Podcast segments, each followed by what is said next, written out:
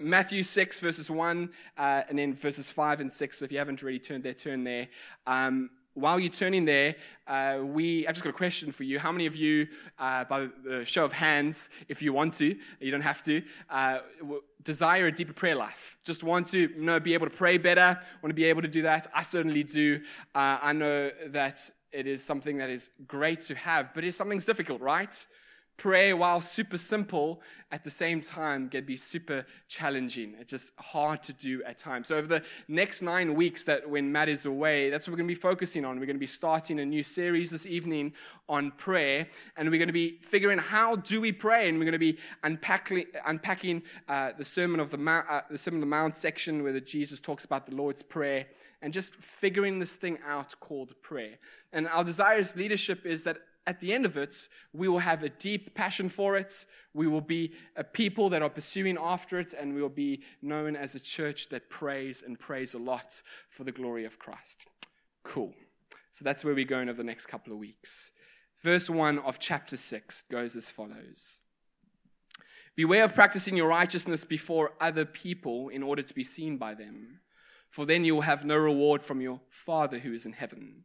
Verse 5 and when you pray, you must not be like the hypocrites, for they love to stand and pray in the synagogues and at the street corners that they may be seen by others. Truly I say to you, they have received their reward. But when you pray, go into your room and shut the door and pray to your Father who's in secrets.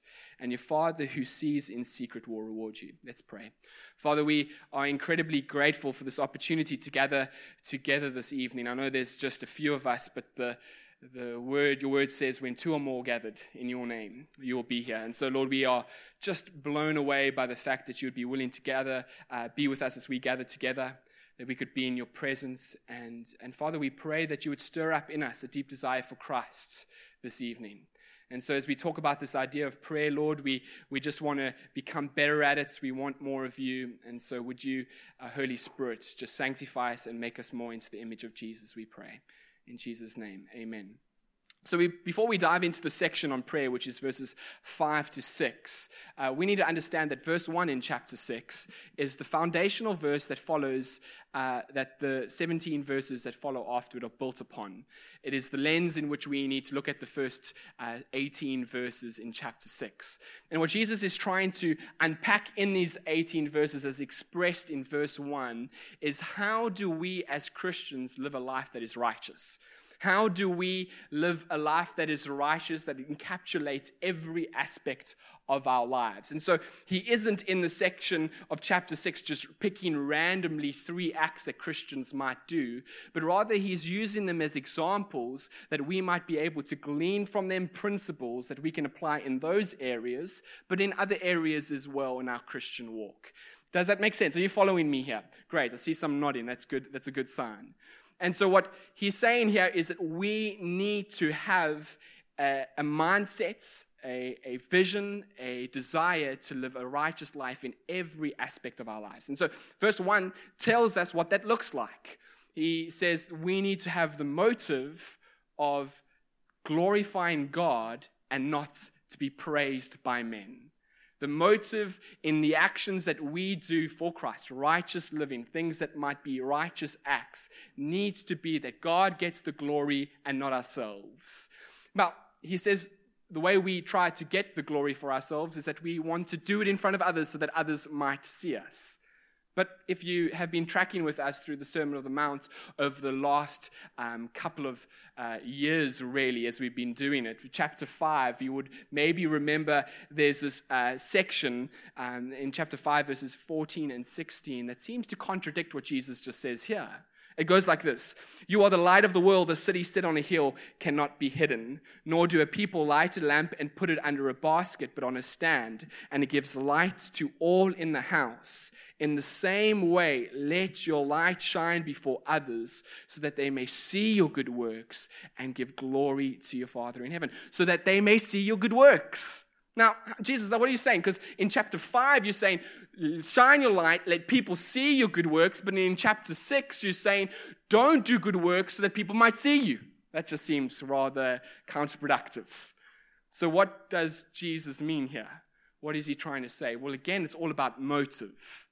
in, in chapter uh, 6, verses 1, he's saying, Don't let your good works be seen so that you might get praise that you might get the glory, that your kingdom might be built, that your reputation might grow. But in ch- chapter 5, verses 14 and 16, it says, Let your light shine before others so that they may see your good works and what? Give glory to your Father in heaven. And so, while it might on the surface, when we just skim over it, seem contradictory, actually, when we look at these two verses, they work hand in hand. Jesus is assuring and making sure that we do not pursue after our glory, but pursue after Christ. That is the fundamental motive that we need to have when doing every single act in Christian life. It must be for God's glory and not my own. And really, the characteristic that we need to have when pursuing after such a motive is the, mo- uh, is the characteristic called meekness. You would maybe remember it when we went through the Beatitudes that we need to be meek. Now, meekness gets a bit of a hard rap uh, nowadays. We have a skewed perspective of what it is. It's, we kind of think of meekness as being a pushover, uh, someone who is weak. D.A. Carsons explains it like as being as a wet paper bag. I just think that's a beautiful imagery. That's how we feel. It's just like this, it's slimy, it's not cool, it falls apart. Um, that's kind of the feeling we get when we think of meekness. But that's not the biblical understanding of meekness whatsoever. A person who is meek in scripture is someone who's bold, someone who's courageous, and someone who fights, but just not for themselves, but for the kingdom of God for his extension of his kingdom, for his name. And so we have our perspective right. We are bold and courageous. We are the light of the world. We break into darkness. We make sure that we bring light into darkness. We make sure that we are the salt of the earth, that we stop the decay of the morals in the society. And that requires fighting, that requires effort, that requires boldness and courageous. But when it comes to our kingdom, our plans about us and our reputation, meh, we're not too, we're not too worried about it. That is the meekness that Jesus is going for here. And so in chapter 6 and verses 1 to 18, he's making sure and emphasizes it that we don't get our priorities mixed up. That we don't become a people when it comes to the kingdom who are idle, and when it comes to the kingdom that we are inactive and lazy and don't care. So Nikki's challenge to go and man, we need to make this children's ministry work. It's it's a challenge because we don't want to be inactive here as a church. We want to be active in pursuing after our kids and making sure they know Christ. But at the same way, he wants to make sure that we don't just prioritize and be very active in building up our kingdoms. And he says, watch out for that. Be careful of that. And so in, in, in verses 5 to 6, what we see is that Jesus says it's possible for this to happen in prayer. That when we pray, it's possible to make it about us rather than about God. Now, anyone who has ever prayed in public knows that exact feeling. That you worried, how, does, how, did, how did I sound? Do people like what I say? Did it make sense? It sometimes is the fear and the reason why some of you don't pray in public because you go, man, I'm too scared. What would people think of me? It's the it's the worrying about what others think. It's when you pray and you hear an amen or mm, that's good. You get fired up because you know you're on the right track. Someone's understanding you said something good. It's Jesus is saying prayer can be something in which we prioritize ourselves rather than God in. And I was thinking this week as I was preparing for the sermon, and I was, I was wondering, how do we get to a point where we take something as so simple and, and good as prayer and make it about ourselves? And as I was thinking through it and wrestling through it, man, we've got to firstly understand that prayer is simply communication with God and being heard by Him. That's what prayer is chatting to God and He hears you. And that is one of the means of grace that God has given to us through Jesus Christ so that we might grow our relationship with Him. And so, as believers, it's something we need to pursue after. It's something we need to gra- grab and grab hold of, own it, try grow in it, because in it there is a growing of relationship with God, and that's awesome. But here's the thing about relationship with God it doesn't just come naturally, does it? Our Christian perspective is that man's sin hinders us from knowing God altogether. And so, what God had to do, He had to send Jesus to come as a, as a man and live a perfect life that we could not live, die on the cross and represent us, and, and our sin would be placed on Him, and He would die, and three days later He would rise again, defeating sin and defeating death. So, whoever believes in Him and repents will have salvation. And then we have a relationship with God. So it cost Christ so that we might know God altogether. And a part of that knowing is prayer. We cannot approach God outside of Christ. It cost Jesus, it cost the Son of God to die so that we might pray. Isn't that incredible? And when we understand this, this is just this incredible thing that we are able to come before the living God, the God of creation, because He sent His Son to die. It's not something that is simple. It's not something that we should take lightly, but rather it is something incredible. It is only through Christ that this is available to me. Now, I think we've forgotten this because for a number of reasons. One, we eh, capital church, C here of church, universal church. I think we've made light of prayer. We like theology, we like cool things, but prayer, mm, that's Sunday school stuff. Joe, move on from that. Give me something cool out of the text that will blow my mind. That will stir my spirit. But prayer, yeah, we'll get to that at some other points. I also think that we have lost the wonder of prayer because the whole world prays, don't they? Every religion pretty much prays. Every person in this room, I can guarantee at some point, whether you're Christian or not, pray to prayer. Whether it's been grace or in an assembly or in a crisis, you cried out to something, or before an exam that you had not studied for, and you just hope that there is a God out there that will hear you and you promise to change your life if He helps you out. We have prayed at some point, but as a result, prayer has become mundane, it's become blase, it's become boring, it's become something that we take extremely lightly. But I think if we remember what it cost to get us there, then we don't take prayer lightly. But when we forget that, then it easily becomes about us rather than about God. It's easy for me to stand up and take this wonderful gift that I've been given through the death of Christ and stand with my arms raised and pray out loud, hoping that you will be impressed rather than God will hear me. Because I've taken lightly this wonderful gift that I have, that I can enter into the throne, uh, throne room of God and plead before Him and have a relationship with Him. I'm shifting a bit of gears here, but I want you to notice that when Jesus talks in this passage in chapter 5 and 6, uh, verse 5 and 6, he's not commanding us to pray. Jesus doesn't say, You must pray. He's not uh, suggesting that you should if you would like to, but rather in this section, Jesus assumes you will when you pray. If you are a follower of Christ, Jesus assumes that you will have a time that you pray to him. Now, the question that I have for you this evening is do you have a set time? Have you put in your daily schedule a time in which you will pray? Because if you haven't, you might like the idea, maybe I'll pray tomorrow when I have, but you'll probably find you get too busy and don't, or just don't do it as nearly as often as you would like to.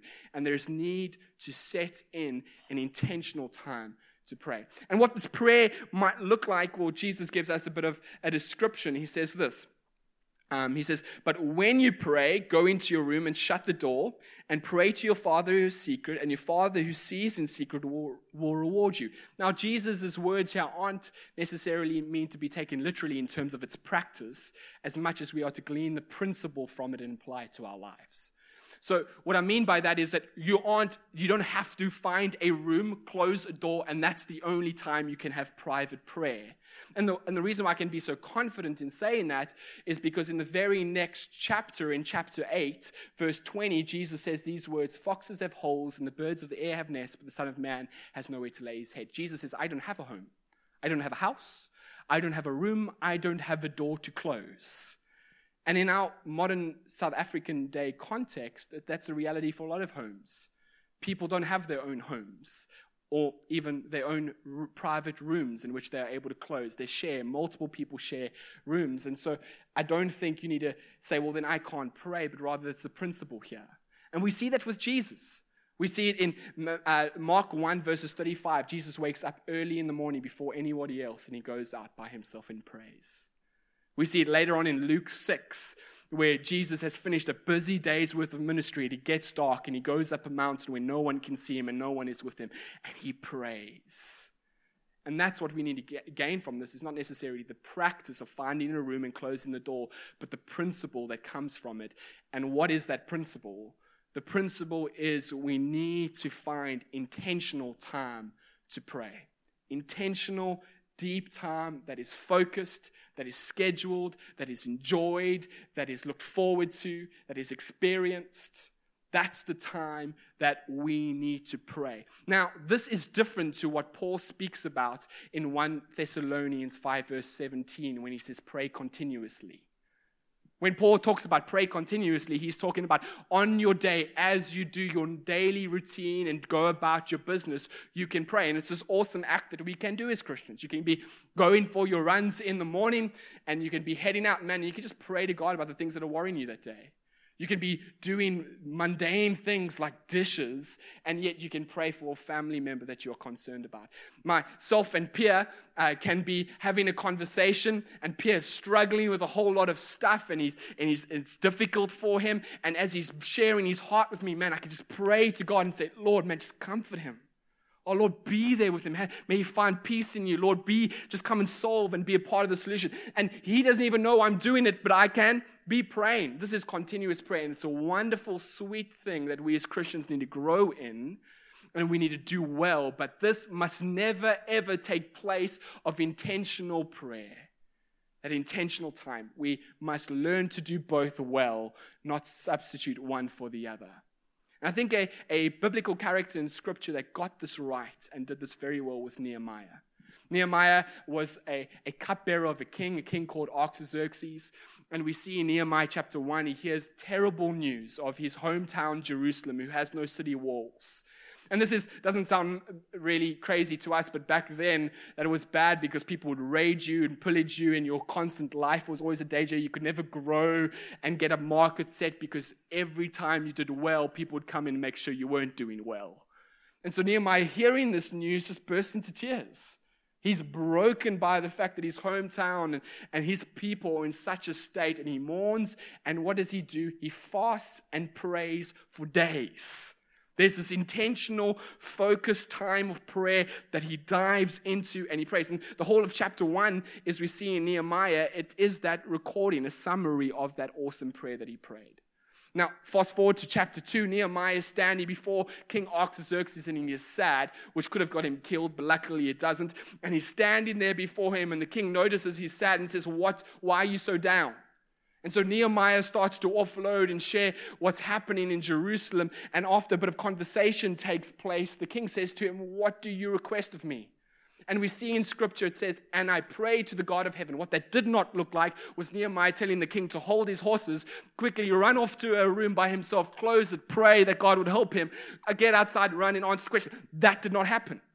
But in the moment where you're standing before the king, the strongest man in the known world at the time, and he asks you a question, Nehemiah was able to shout out a prayer to God in a continuous type prayer that the king didn't even notice. And it would have been something like, Help me, or give me wisdom, or Lord, soften his heart, or let me find favor with this man. Those would have been the kinds of things he, Nehemiah was able to find this great balance between intentional prayer and continuous prayer. And we must never let continuous prayer replace the intentional prayer. And you might say, Joe, why? Because, and this might come out of the blue to you, but because prayer, not surprisingly, is a very spiritual thing. But also, we as Christians are, as we see in Ephesians 6, verses 10 to 12, we are in a spiritual warfare. We are at war. Paul says these in, uh, this, in, uh, this in Ephesians 6, verses 10 to 12. Finally, be strong in the Lord and in the strength of his might. Put on the whole armor of God that you may be able to stand against the schemes of the devil. For we do not wrestle against flesh and blood, but against rulers, against authorities, against the cosmic powers of this present darkness, against the spiritual forces of evil in the heavenly places. Paul says we are at war as Christians spiritually. And we love this chapter particularly as Christians because it talks about the armor of God. And we love that. We've got shirts with the armor of God written on it. We like to put it on the helmet of salvation, the breastplate of righteousness, man. Uh, we change from the inside. We put on the belt of truth. We are people of truth. That's awesome. We've got the truth. We've got the shoes of the gospel of peace. We're ready to go out and share our faith. We've got the sword of the spirit and the shield of faith. We put that all on. But now that we've got it on, what are we meant to do? What am I meant to do? I, do we just stand around?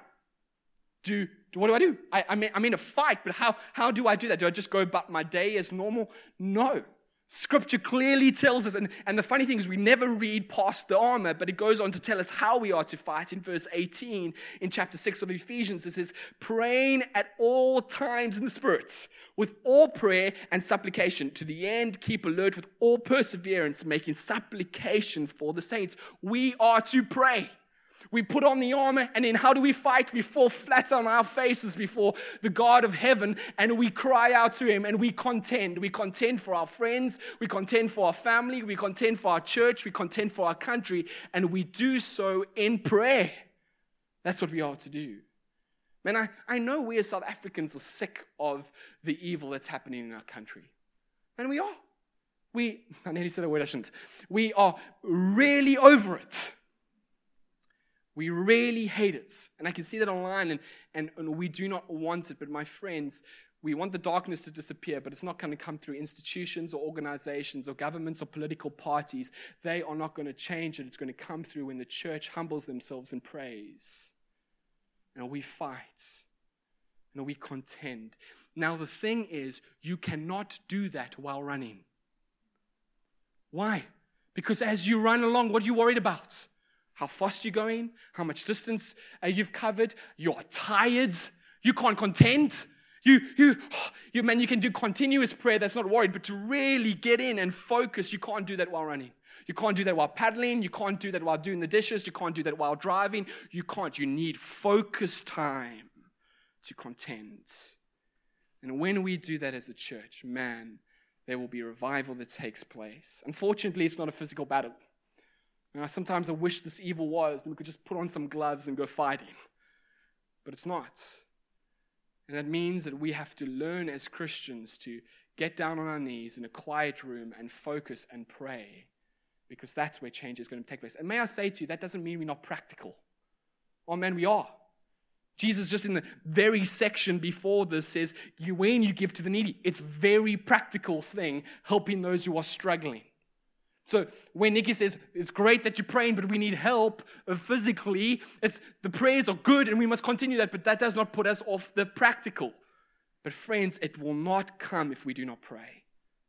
Prayer is vital. Now, the thing is, we are at war, as I said, and we have an enemy. And like at war, there are schemes that happen and there are strategies that take place. And, and, and our enemy, Satan, knows that prayer is powerful and so he has come up with some great ways to stop us doing it. And one is pretty obvious that we see in this text, and we've spoken about it quite a bit, but it is making prayer about yourself. Satan knows that if he can come and whisper in your ear and say, Man, they're watching. Oh, that prayer's sounding good. Everyone's impressed.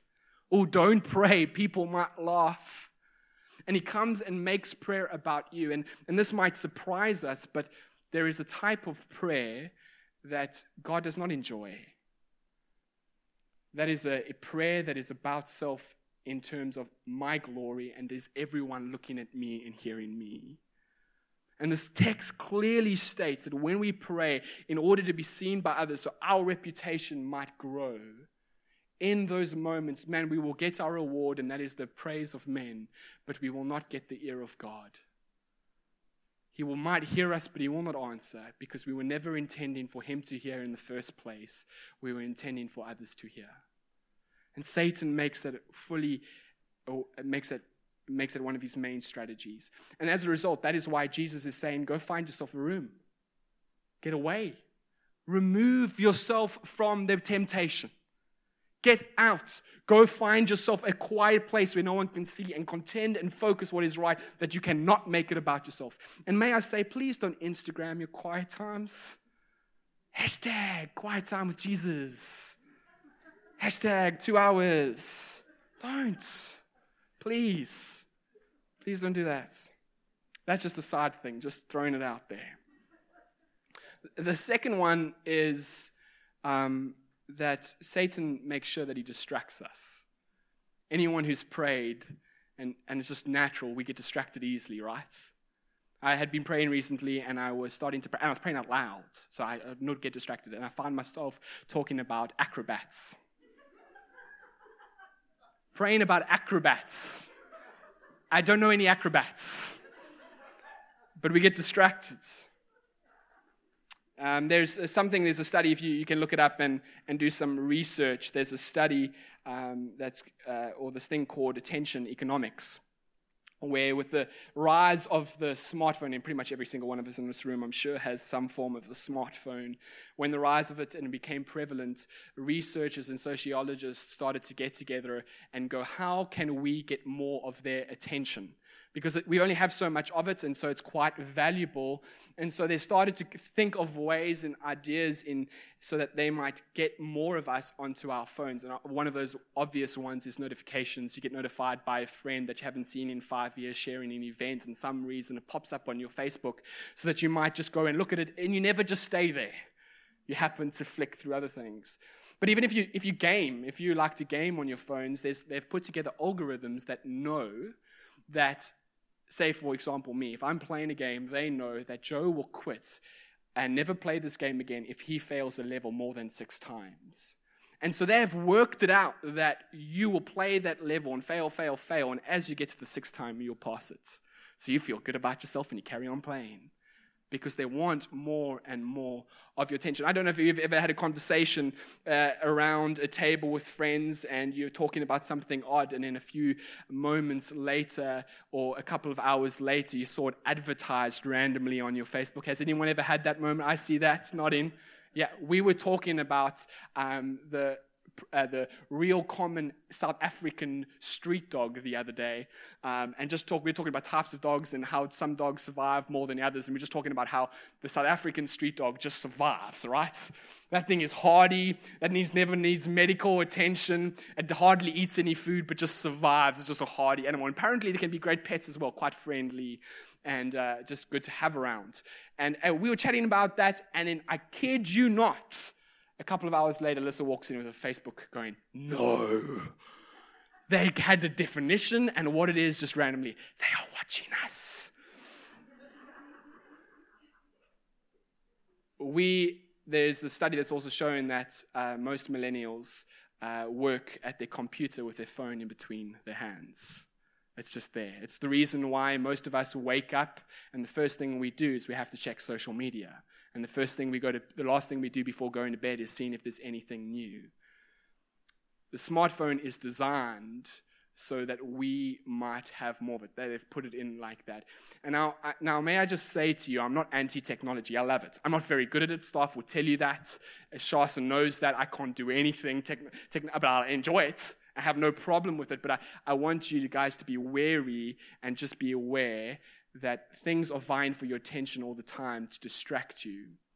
And when it comes to our phones primarily, and televisions, and computers, and iPads, etc., etc., those things are constantly vying for your attention. So, if I had to look at this passage again and have a bit of license in rewording it, if Jesus was in the year 2019, he would say, Leave your phone outside, go into your room, and shut the door